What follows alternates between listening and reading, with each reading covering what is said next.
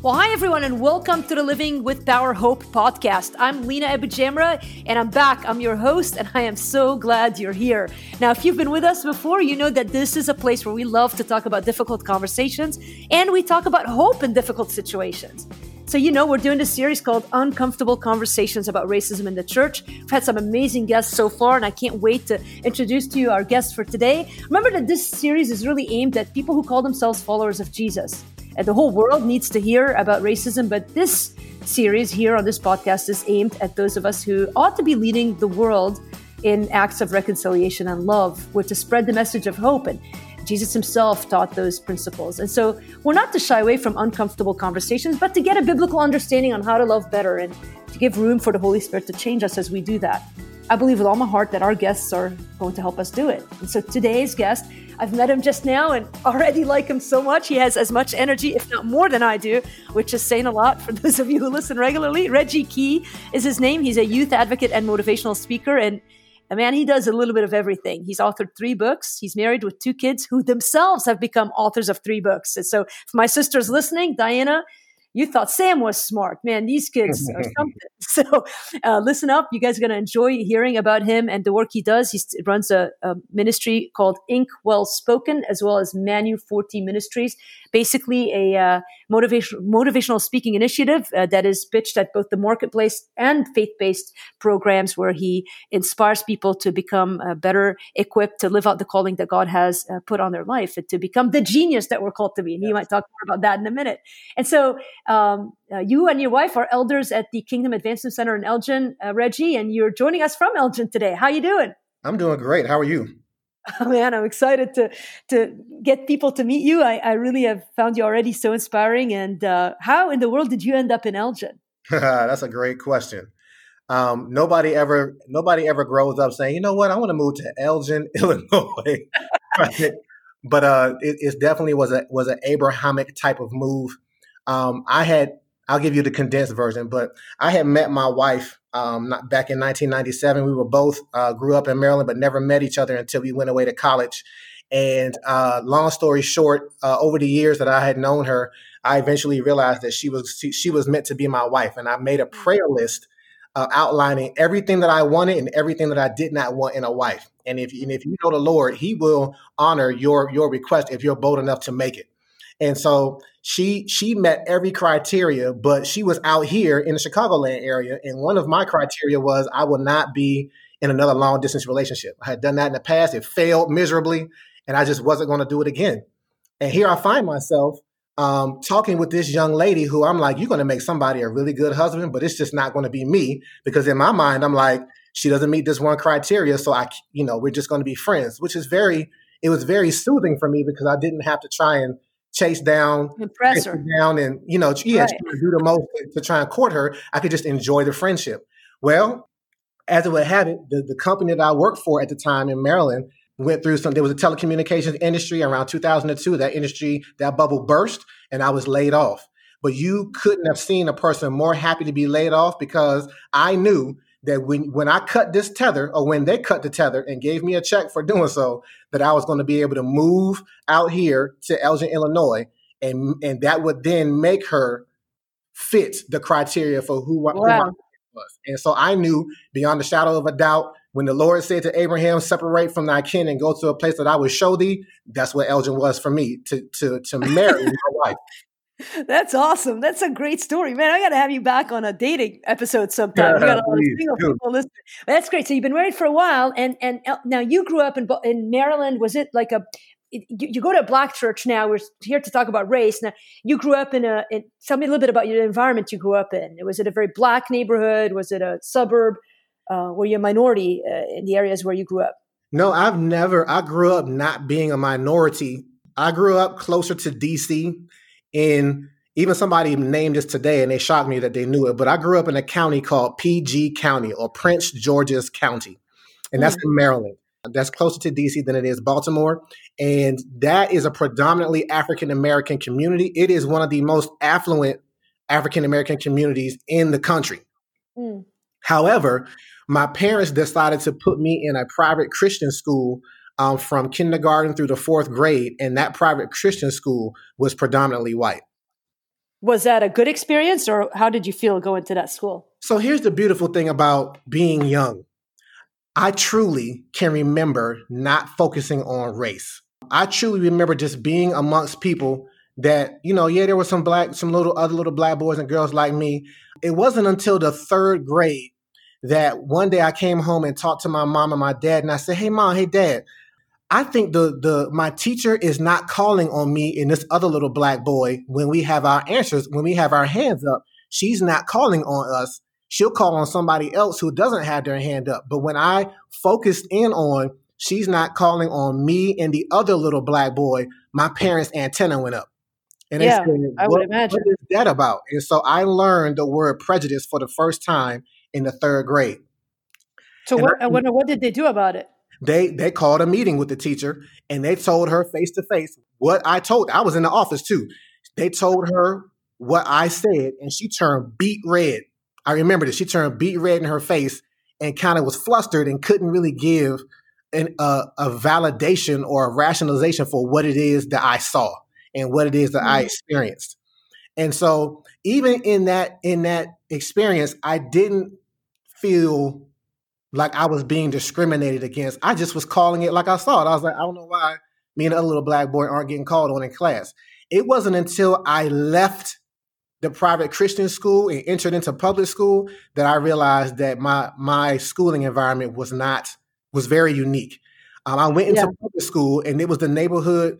It was my neighborhood school, and I walked to that school. That's how it wasn't close, but it was close enough so that I wasn't a bus rider. And I remember it was a staunch change all of a sudden I was surrounded by all of my African American peers and I didn't fit in. Mm. And I didn't fit in culturally. I didn't fit in because, you know, I had to, I wore a uniform, so I would press my jeans. I had creases in my jeans. I, you know, I, I was still the one that would raise my hand in class and try and answer questions. and I stood out. I had glasses. So I stood out and I eventually adapted. But I remember very distinctively one one year, maybe in fifth or sixth grade, one of my friends from my private Christian school had a party. And I went to that party and felt very out of place. Mm. I was like, something's not right. And then I was like, you know, I, I got teased a lot when I transitioned into public school, and I had to learn very quickly to defend myself with my words. So it's like there's a black way to be and a and almost like a white way to be for a young black guy like you, where you were like you almost were too white for the black guys. Yeah, in certain respects. I don't know how to say that, but right? I mean, like you had to sort of adapt. Like in what way? You just had to be tougher. I had to. I had to be tougher. I cried a yeah. lot my first year in public right. school. But some of it was that you were in a Christian school to a public, or was it a racial thing more? It was a Christian private school right. that predominantly white. With predominantly no, white. but like you know, the switch out to public school. Like, was it that you had been around so many? Like, you were sort of tamed in some way. You know what I mean? Like, was it that, or was it was more? That, yeah, you were sheltered. That's a good word. I was sheltered from, you know, my my environment. And so when yeah. I just got tossed into my environment, into the rawness of it, I just it took me a while to acclimate. And you know, one thing that that that they did to me that I thought I thought they would just really didn't like me, but they just kind of they just kind of rib you. They just kind of like yeah, yeah. Know, fun at you, and but they're poking fun at everybody. But I took it personal because I had never experienced that. But within right. a year, I developed tougher skin and I developed a sharp tongue of my own and started talking back and being able to, to keep up with them. And that and when I went back amongst my private school friends, that tongue was still there. And they were like, Reggie, like, mm. you've changed. Yeah, now you're yeah, yeah, yeah. Do you think young black people are like you sort of have to be tougher because of the environment you're in, or some of it just cultural? Like we're Lebanese, I'm Lebanese, and so we talk loud. We're so some of this is just cultural. Do you think like that?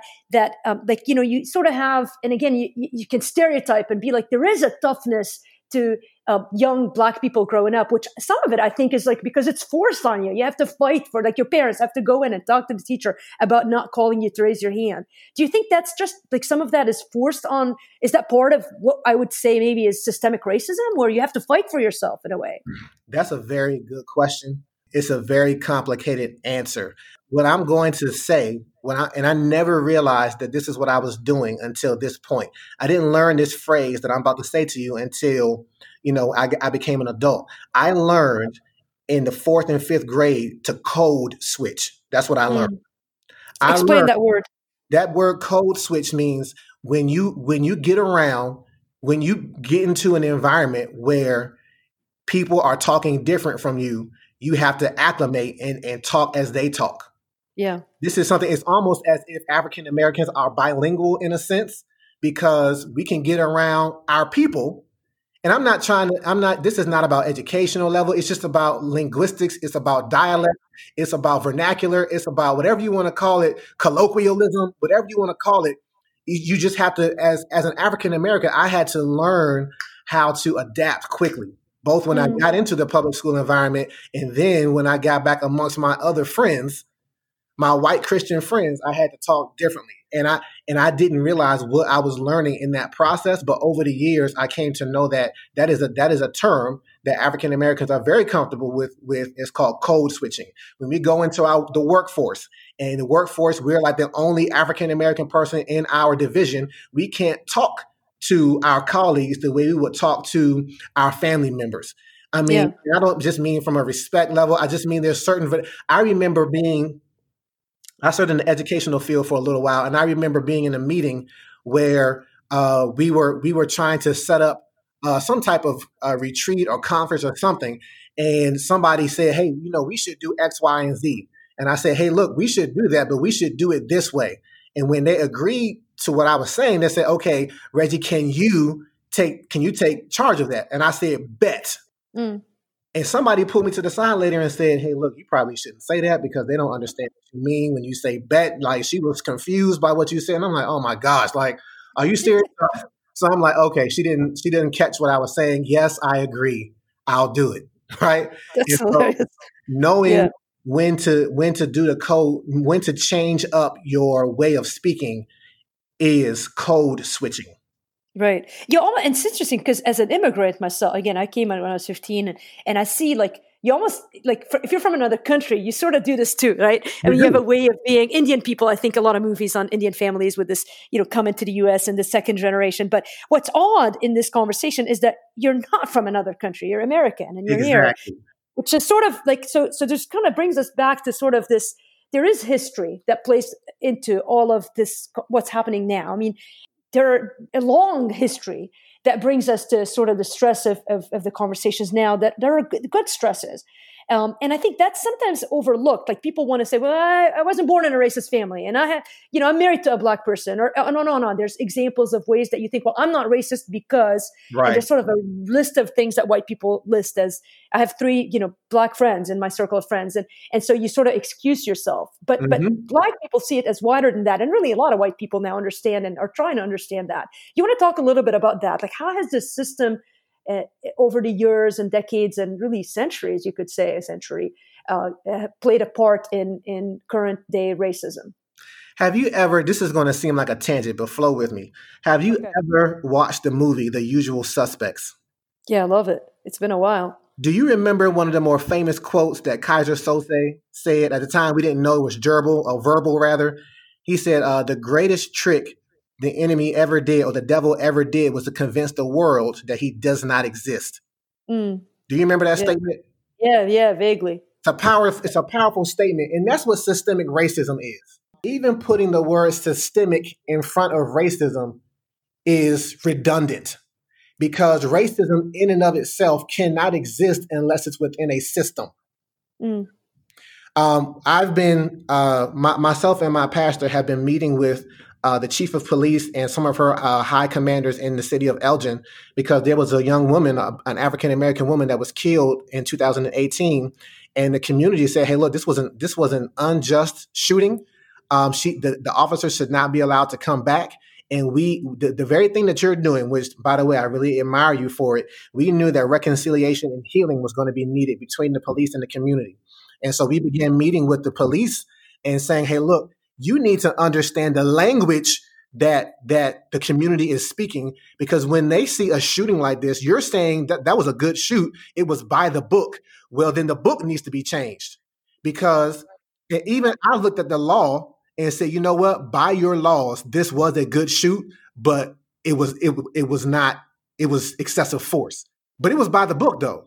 And so right. beyond having dialogue about hey you need to understand the, the, the buzzwords for the community. When you say it's a good shoot and this person has lost her life and she's a minority, that triggers the history behind it in this country of of of minorities being killed by police officers and then those police officers not being brought to justice because it's part of the system because it was a well, good well the case in point now bringing it to i mean breonna taylor's story is sort of to me a classic so so this the woman gets killed and now i see a lot of like rhetoric from you know people who are opposed to being accused of racism who like the white people who are defensive and say well but but there's more to the story her boyfriend and this and that and this. And and there's so many reasons why it was okay by the book that the cops did it. And then you see a huge other side of it which are going it's unjust. And so it's created, a, and, and by the way, a lot of Christians end, to, uh, end up falling on the side of this conversation that is politically conservative. So again, not to say, this isn't a situation where we're trying to say, well, the police are wrong and black people are right or vice versa. Right. It's sort of what you're saying, which is it, it shouldn't have happened because just because you have a rule that admits that it's okay, there's some something deeper going on in this situation that there makes is. that mur- that that killing uh, unacceptable. And sort of that's sort of what the African American community is, is that's talking what we're trying to get everybody to see. That's what we've been trying right. to get people to see for generations. And it just, you know, it comes off like we're just complaining. Trust me, I I had to live. What, what do you think? What, do you, what, what you think of like so the argument people will say? I mean, I've listened to both sides of this, and a lot of argument that says, well, look at the stats, you know, because police officers don't just shoot black people; they also shoot white people, and statistically, percentage wise, you know, you kind of go on tangents like this, which sort of again misses the point. It does miss the point. So let me um, I'll, I'll, remind me to get back to that because what I what I was building up to with this story with the um, police department is one of the things that we had to define for the chief of police, who who was a uh, she is Armenian, I believe, mm-hmm. and her her deputy chief is an African. I mean, is a is a white male, um, and a couple of her officers were white males. And we say, hey, look, we need you to understand what the definition of racism is, because as long as you, when we say that word, as long as you define it how you're defining it, you're not going to hear the argument that we're making. And it's not an argument, but you're not going to hear the point that we're making. So everyone has prejudice. Everyone discriminates. Mm-hmm. Because this is what this is how we learn to keep ourselves safe. If we go into an environment and we see other people around us that don't look like who we're used yeah. to being around and don't look like us, that's a that's a that's a self-preservation act where you're gonna you're gonna initially have a prejudice against somebody based on how they look. You're going to discriminate against that person based on how they look and how they act and how they talk. But what you should not do is then not make yourself available to learn who they are and to let down your guard. People are too afraid to let down their guard. And then uh, the thing that makes it racist, though, is when your discrimination and your prejudice is built within the system that governs the mm-hmm. laws. That's good. That's what racism is. That's why I said systemic racism is redundant. They are one and the same. When when the same prejudices that you have are being are, are in the minds of legislature, legislature, people who are making laws and enforcing them. And when we talk about enforcement, that's when we get into police. That's when now you have a system of racism that is built against anyone that does not look like who. But there is, but biblically speaking, there is such a thing as as maybe an individual racist sin, even even corporate sin. I would say, even biblically speaking. I mean, how does that? What, your definition of racism versus versus systemic racism? I see the nuance, but how does that translate biblically? That's a great question. So the the truth of the matter is that the laws. You see, this you, you said you you said you want to ruffle feathers. You don't know who you was uh, talking to. But I like it. No, no. I mean, I, I really, I, because I, I, th- I, really think it's it's both and honestly. I mean, but but I, I do want to press into that a little because my focus again is Christians, and so people can be like, well, I'm not responsible for the system, but I agree with your prior statement, which is everyone has prejudice. You walk in a room with all guys, you put your defenses up, you, or or here's another one. You if you've been hurt by the church, you walk into a room with a bunch of church leaders, and you're prejudiced against mm-hmm. those leaders. I mean, we can translate this into many ways, and and the sin is when you let that affect the way that you treat people way. So there is an individual sin versus there a indi- this individual discrimination. This indi- but if if your discrimination and prejudice is enforced and backed up by the culture and the laws that govern the culture that you're in, that's racism. So to answer your question, like how does this look in the Bible? there's a need for making sure that we're that we're safe, but not to the extent that we exclude people who breathe air just like us from the the, the right to, to to come into the system. Well, and, and the systems have affected the church. And so you think about even the way that worship happens. I mean, people, who, who was it who said the most segregated hour is Sunday morning? Yes, I mean, there's no question that why, I mean, I mean, I, am still, I still get, I mean, I want, I want the answer to that. Will there ever be a day in your mind where there will not be a black church and a white church? That's a, that's a great, you answer, you're, you're asking some really great questions that I don't know what I have the answer to.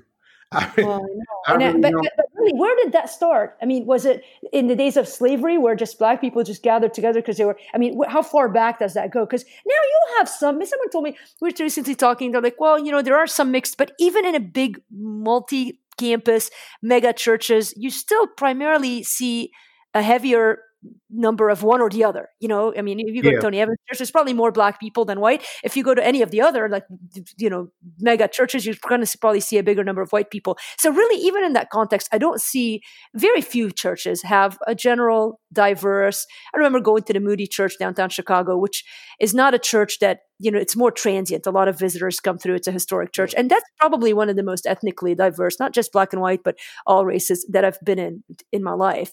Uh, but but really it, it, there is a distinction of a, a, primarily black and a primarily white church which bothers me personally. Why? Why is that? And, and i don't know if that will ever change.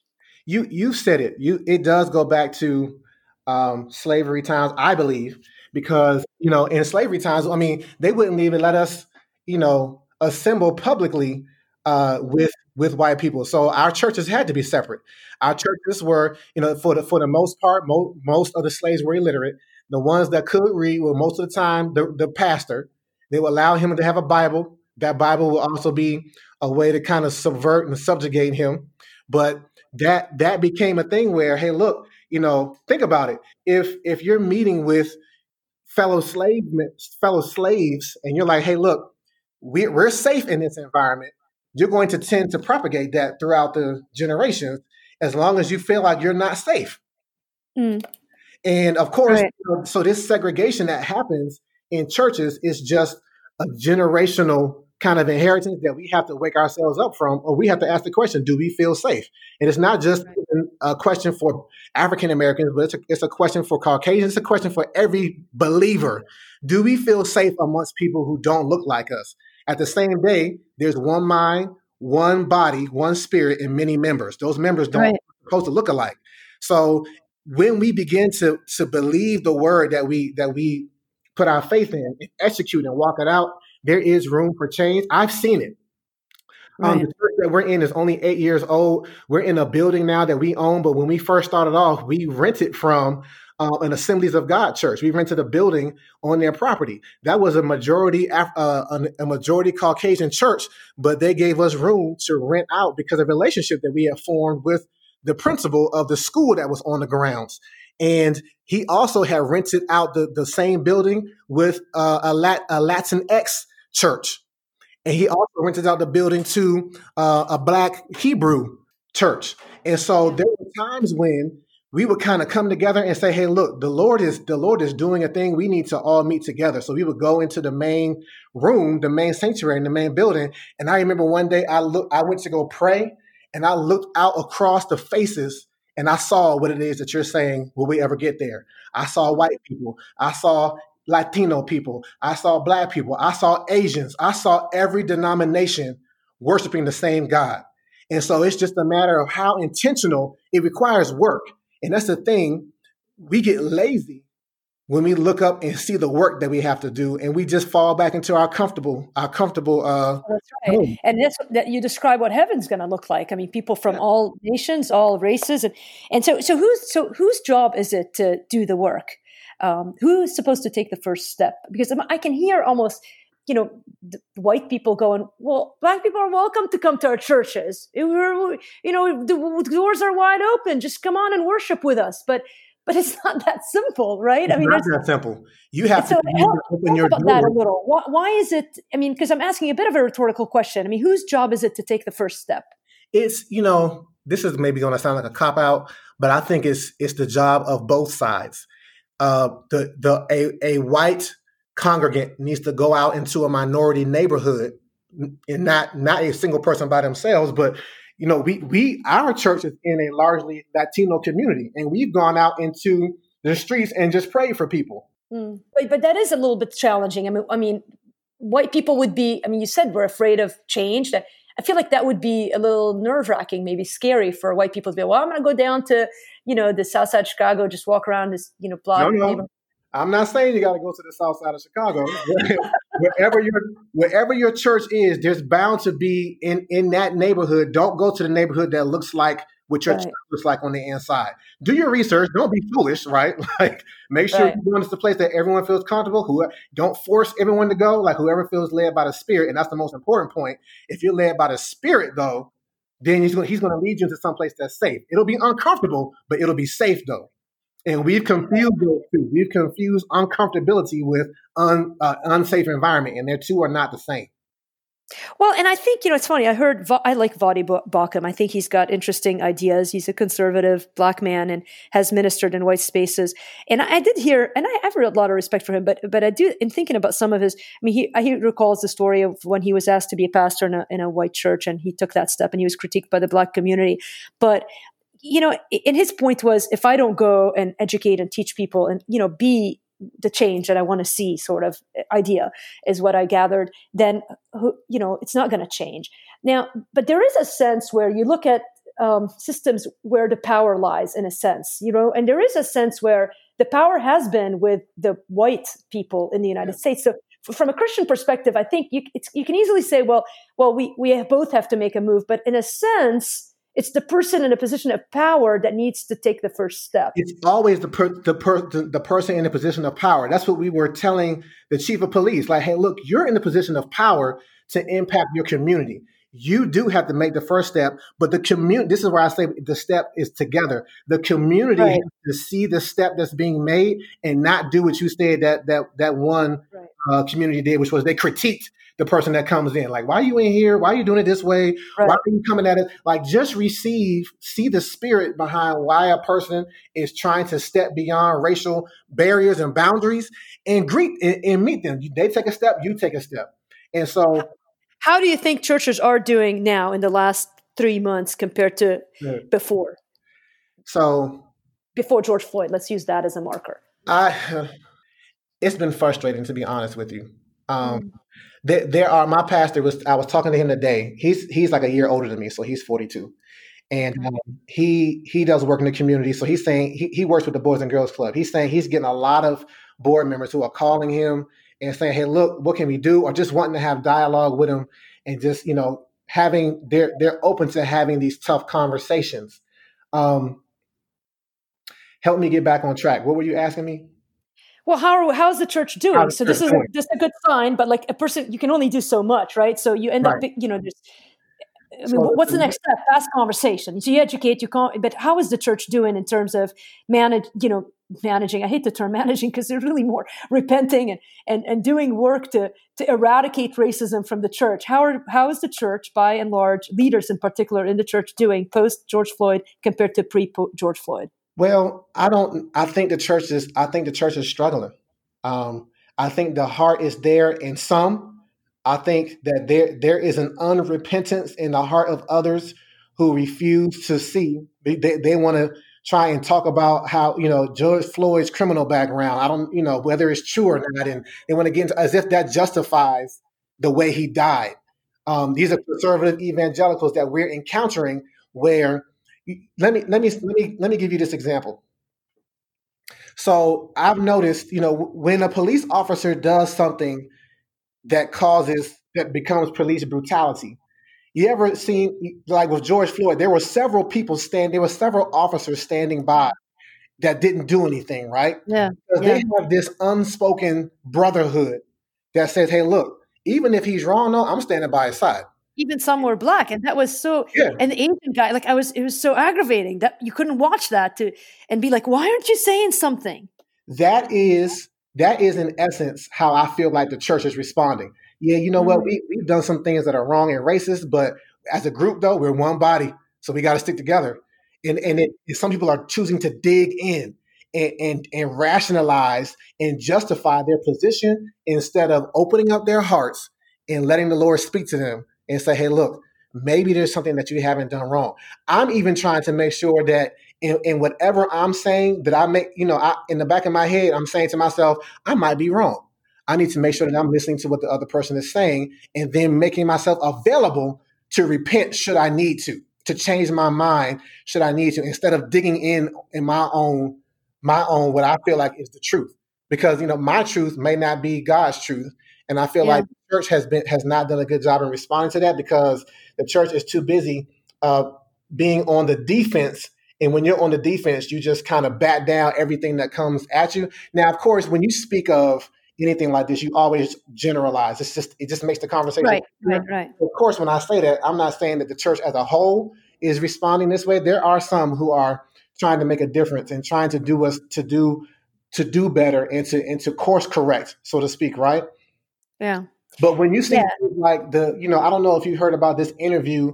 Um, what's this this pastor's name from? I believe it's from Florida. He he met with Christian rapper Lecrae. Oh yeah, yeah, yeah, yeah. I heard that recently. Somebody brought it up on a podcast. Yeah. It was Leo and Lecrae. And you know, in, in his in his trying to to explain slavery from a Christian perspective, because he didn't like the word white privilege, he said, well, maybe we should just call it white blessing, right? And in that instance, instead of instead of he chose to dig in and defend and try to rationalize the position that they had instead of just saying, you know what, we were wrong. One of the easy this may seem really simple, Lina, but this is this is major. Nehemiah talked about doing this in the Bible, and I believe it's in chapter one. He said, Hey, look, I'm going to take upon me the sins of my fathers. They're long gone, but I'm going to take responsibility for what they did and just confess to God and say, Lord, I, I repent, forgive us for our sins, right? Right, right. But but not enough people in the church are willing to do that. But that was my answer. So I shouldn't be responsible for that. And I and I and I had this, I don't want to call it an argument, but I had this this conversation with somebody over Facebook when I when I pointed back to Nehemiah, he repented. He said, "You know what? You're absolutely right." And that's what that's the change that needs to happen. Not digging in and saying, "No, I can't concede." You know, digging in like like, like the police do, like sometimes police officers seem to do, where they say, "Hey, look, he did wrong, but he wanted us though, so we're not gonna, we can't, we can't concede right. to that. We have to, we have to defend him." No, just just stand on the side of justice. Stand on the side of well, God's righteousness. Exactly. I mean, and it's become, I mean, sadly, it's the issue of, it's a sin. The sin of racism has sadly become political. And you almost see people who are on the, eh, you know, this has been sort of a critique of, of conservative Christian evangelicalism, if you're going to lump another word, but, or just conservative Christianity, is that they uh, tend to take the opposing issues of, of some of, like, the, I see that the liberal political party seems to be much more in line with, um, with standing against racism than what you would expect to be uh, a right. biblical, uh, conservative, I guess, matter. And so it, I think there's a, when you think of racism as a political issue, mm-hmm. you're not seeing clearly. And so even there's some humility in saying, maybe I need to rethink that. Yeah. Um, by the way, Louie Giglio is a great guy. Just to, I, I, I feel like sometimes I, I, was surprised by that interview because I, I, don't know how he would even say this out loud. And yet I, I kind of think, was he, was, was he is it just people are so uncomfortable with conversing about r- racial issues that things come out of your mouth that you kind of go like what, what what was that? And so i think there is a bit of a fear of speaking into a topic lest i make a big you know mistake and, saying something that i didn't really mean. I don't know what he meant but people i remember watching that clip and being shocked by that. People are afraid to lose you know, their support. So he right. didn't want to come out and say hey look you know white privilege exists because that word is a just like there are some racist words that are buzzwords for black people. That word white, that phrase white privilege is a buzzword amongst conservative evangelicals. And yeah. so what he decided to do instead of use that word, he wanted to make it softer so that it right. would be uh, more palatable. And you can't do that sometimes. Like you said, you got to you got to just ruffle some feathers. And if you lose friends over it, so be it. You know, right. people say, what, what, what, define white privilege. White define privilege. white privilege. So I'd rather use another phrase. This, you know, we read a book with the chief of police here called White Fragility. Okay. By Robin DiAngelo. Great book. for for starting conversations, for breaking down walls. And what white fragility and white privilege speaks to is that hey, look, you know, when you think of the word fragile, it means it's easily broken, right? Mm-hmm. And so there are vulnerabilities that we all have, not just white people. We all have. Think about something that you're vulnerable about. Mm-hmm. And think if, if you see somebody that's about to poke your vulnerability, you're going to get guarded. You no, don't touch that. No, what you doing? Yeah, yeah. Uh-uh. That's going to fall apart if you touch it, and you're going to defend it because you're like, I don't want to fall apart. It's uncomfortable to fall apart, but we have to be comfortable in coming apart in, in whatever makes us weak. And the weakness of of of Caucasian Americans in this country is, in fact, this power system that they that they they exist within it, even if they're not explicitly trying to take advantage of it. It just it, it abounds towards them. And to speak against it, to speak to it, makes them fragile. They're like, no, don't don't speak to that. Or I'm I'm not racist. Well, when you redefine and understand racism as I've said it to be, which is, hey, look, you're a part of a system that the laws work to your benefit. You didn't create the system, and we're not saying that you're guilty of the system, but you have to acknowledge that the system exists. But that acknowledgement comes at the ostrac- at the ostracization of that person. If that person, like this person that wrote this book, Robin DiAngelo, she gets people calling her traitor all the time. You're a traitor. How you know? How dare you? You're out of your mind, and just and the third, and they're all her white peers. They're fragile. Well, that's interesting. What are some examples of? I mean, moving on with like even this thread of you know white people who thinks okay I don't, i'm not a supremacist i'm not you know i'm not racist but there are a lot of microaggressions is the word that somebody recently used i mean what what what does a black person mean when he says you, you, you know you were racist and you didn't even see it sort of those blind spots that also can be classified as microaggressions uh-huh. that you might have felt even in the context of the church with the white church in particular you mentioned one with a teacher. I would I mean, just to sort of try to give that some body. The teacher who doesn't pick on you subconsciously, right? I mean, that's a that, that, that sort of in my mind is that a form of microaggression subconsciously? I can't speak to her because I, I, don't know what was going on in her mind. All I knew, you know, my perspective was from a three, uh, right, third right, grade right, kid, right? So I don't know why she did that. You know, I don't know why I she did it enough for me to observe it. So I can't call that a microaggression because to me, a microaggression is intentional. Or maybe it's uh, not. That's what we're talking about. Well, that's a good question. Is it? I mean, is it intentional i mean or is it so so think of i mean let's think of what are some microaggressions that might be like i i remember reading a book i think maybe um, austin channing i don't know if she meant it in that but she has a great book by the way on, on racism um, but but she talks about um, women who come up and touch her hair things like that maybe that the word is not microaggression maybe i'm confusing it what what do you think of when you think of microaggression we talked about that with the police too they're like man you can't even touch the hair like no you don't understand what goes true. I don't want somebody touching my hair. I mean, I can understand it. Right, right. Um, the only thing that comes up in my mind, and this would be worth um, having a discourse about separately, a microaggression that the white church has done, um, both intentionally in the history of the white church and unintentionally amongst those who perpetuate this image, is the image of a white Jesus. Mm. I can remember, Lina, I can remember the first time somebody pointed out to me that Jesus was not white. I was offended. I was like, what? Look at the picture. Like, what are you talking about? Right? Right. He and, was blonde with blue eyes. What are you talking about? Right. And years later, as I began to, you know, I embraced my faith, but as I began to research my faith and research the historicity of it, when I began to see the geographic location of of Jerusalem, when I began to see the geographic location of Egypt, and you know, you might say like, well, that's obvious. Egypt is in Africa, but okay, then why was Elizabeth Taylor portraying uh, Cleopatra like back in the day? Those are intentional microaggressions that when we don't, when they're not corrected, become implicit microaggressions. So, you know, one of your questions that you that you were going to get to that I haven't heard yet, you're going to say, well, what has the white church done to you though that that was racist? And that was one of my that was my main response: the perpetuation of the image of Jesus Christ as a white man. To follow that thread too. So, do you see him? I'm just curious. Do you see him as black or as Middle Eastern? I do not see him as black either. I see him as if if when he was a child, Joseph and Mary took him and hid him in Egypt, if if he was white, he would have stuck out. that wouldn't have been a good hiding place. Egypt is in Africa, North Africa. I know the Egyptians today have have been kind of, you know, there there there there's some some racial mixing there, and that's fine. There's nothing wrong with that. But back in the day, though, in his time, Egyptians were not. They were definitely tan.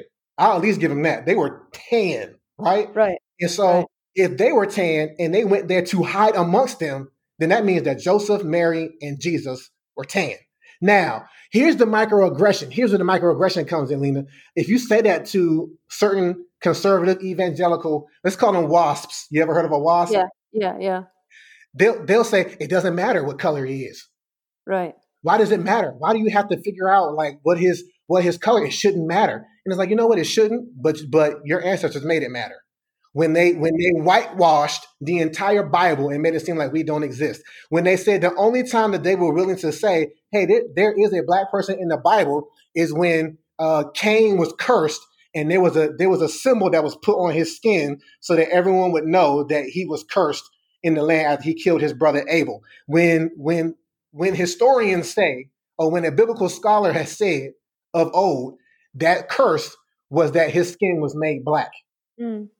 Wow. And then when, when that gets perpetuated and when it's not corrected, that's microaggression against me. Well, and it's like a complicated, it's not even, even because it's not in a one statement in a vacuum. This is sort of going back to sort of when we started talking about systemic racism.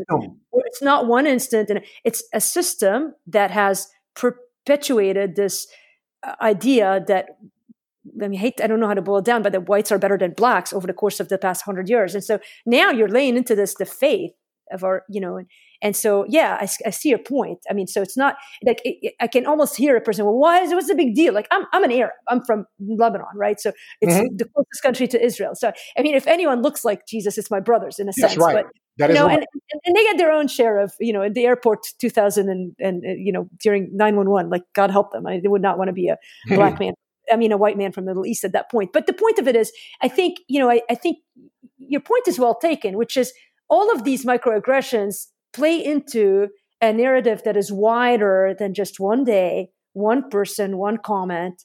Right. You really, there is so much more to this. And I think, I think when a white person says, well, I'm not guilty of racism, I think it misses the context. I think that's, that's dangerous here's what you do like you should you should actually do this you should record this you should just start talking to some white evangelicals and say hey jesus was not white and see what their first initial knee-jerk reaction is in their face their words may right, say right. different but their body language when you say it see how they flinch if they flinch right. i'm not going to assume and project that they will but when you see them say when they if they buck back like wait a minute what are you saying like i saw something recently that went took it further it said there's not a white person in the bible and I was like, wait, whoa, wait a minute. That might be that might be factual because everything took place in the Middle East.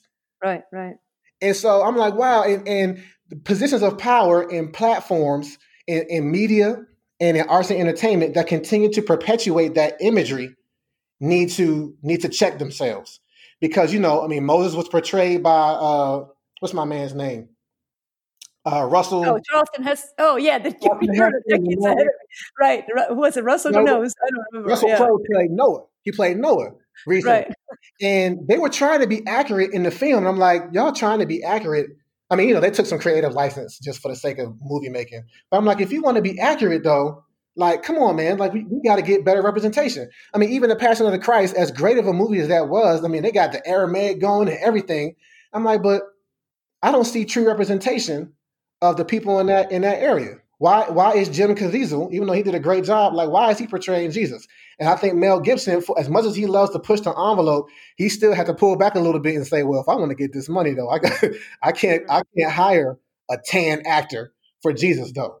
And it's starting to change a little bit. I, I I try to watch these shows that come out now, and I look and see how diverse the casting the casting is. Uh, what's the what's the thing that's out now? Uh, the Chosen, I think it is. Oh uh, yeah, yeah. yeah. That's that's doing a better job, right? But you know, the the the, the history of a country is is in its storytelling. And the history of a people is in its storytelling. And if your story continues to be false, representation, then and you choose not to, to, to look the other way and say, well, it doesn't matter, then that's that's a problem. Do you see as we come here towards the end, this this is honestly it's been a fun conversation in a sense, but a painful one. But fun in that I think you just roll up your sleeves and, and we're really talking about stuff that I think matters. I don't think I'm I'm an ER doctor. I like to get to straight to the problem and try to figure out, you know, it's just where's the hope in this? Do you see hope for the church? Um, it's it's gotten a little dark, Lina. To be honest with you, I, I was telling my wife, I said I can't keep looking at mm. my Facebook feed every day. I can't keep looking at the. I, I don't look at the news anyways because it's just there's such vitriol out there. There's such hatred. Yeah. There's such bias. There's such there's such chosen ignorance. Being ignorant for ignorance sake is one thing, but when you choose to be ignorant and then open your mouth and reveal your ignorance, that's just another level. And I said, I can't take it. I'm becoming I'm becoming militant, and I don't want to be. I want to to remain open to hmm. different mm. different uh, viewpoints. It saddens me when people who I share my faith with, not not I witness to, but who share my faith, when I hear them come out their neck and say something like "All lives matter" in response to Black Lives Matter, and mm. they don't get why that's offensive to what's going on right now, because they're choosing to dig in and, and have a retort versus listening to why that voice is out there. And so, though what I see with my physical eyes does not bring me much hope, to be quite frank with you, and at mm-hmm. times. Mm-hmm. I have to see with my spiritual eyes and understand that the Lord is doing something. He has He has stirred up this country to reveal the racism and hatred that's still there. That makes me sad, but hey, the scripture says, uh, "Hope deferred makes the heart sick." I'm not I'm not in the mood for having a sick heart, so I choose to see my spiritual eyes and understand that by faith the Lord is doing something to bring reconciliation because we're all called to be ministers of reconciliation. Amen. And I believe that He is doing a work. It's going to be a painful, like I said earlier, work is work is work. It's painful sometimes, but He's doing a work to to bring about the restitution of all things. I am hopeful Amen. in that. I'm hopeful in the Word of God that we are being driven in a direction towards His will. Amen. I was going to ask you what you're praying for in this context, but I think even better as we wrap up Reggie, can you pray for us? Pray for the church? Yes, I can. Heavenly Father, we just, we know your word. We know that you say, for my people, if my people who are called by my name should humble themselves and pray and turn from their wicked ways and seek my face, then shall I hear from heaven and will forgive their sins and will heal their land. We know that you have said this. We we submit ourselves to you. Uh, we submit the error of our ways. We submit the, the, the pride in our hearts and we repent of them. We take upon us both the, the, those who have been legalistic on the right and those who have been lawless on the left. And we realize, Lord, that you have said that if you are either for me or against me, and that you do not exist on the side of the red or on the side of the blue, you exist on high. And we seek to be face to face with you. We seek to, to speak your word. We speak to we seek to walk out your truths no matter the cost. We we seek to lose ourselves that we may gain life. We seek to, to mortify our flesh so that we may live, so that we may come out of the darkness and into your marvelous light as a chosen people, as a royal generation, as a priesthood that reflects not our own views, but yours, that reflects not our own ways, but yours, that reflects not our own words, but yours. We sacrifice our lives, we sacrifice our words, we sacrifice our hearts that you would restore them, that you would make them perfect. We acknowledge our wickedness and we repent corporately. We repent as a people, not as a person, but as a people. Mm that you may pour out your spirit upon all flesh, that we may begin to prophesy, that we may begin to edify, exhort, and comfort one another in these in these seasons of unrest, in these seasons of pain, sorrow. We know though that you that you reign and that in your reigning, your righteousness will bring about peace that surpasses all understanding, that it guard our hearts and our minds through Christ Jesus our Lord. Amen. Amen. Amen. Reggie, you are godly and anointed, and I have found it a privilege to speak to you this last hour. I want to thank you for taking the time to spend here. Thank you. Hey, uh, before we sign off, tell people how they can reach you. Uh, I know your website, uh, inkwell.com. Inkwell Spoken. So that's inkwellspoken.com. Uh, that is one way you can get to me. I have an email address as well, um, Reggie Key at inkwellspoken.com. I'm all over social media, everybody. Um, I do a lot. I'm a poet, so I do a lot of creating uh, words, wordplay. I love it. So anywhere on social media, whether it's Pinterest, whether it's uh, Instagram, whether it's Twitter, Facebook, uh, you can just look for Inkwell Spoken as a hashtag.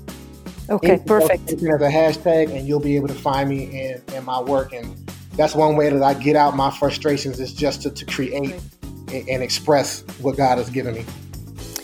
Uh, man, it is again uh, just so grateful for you. And uh, guys, if you're still listening, I know you are because this has been a riveting conversation. Uh, email me your thoughts or find resources for your growth and uh, walk with the Lord at livingwithpower.org. You guys know how to reach me on the contact page.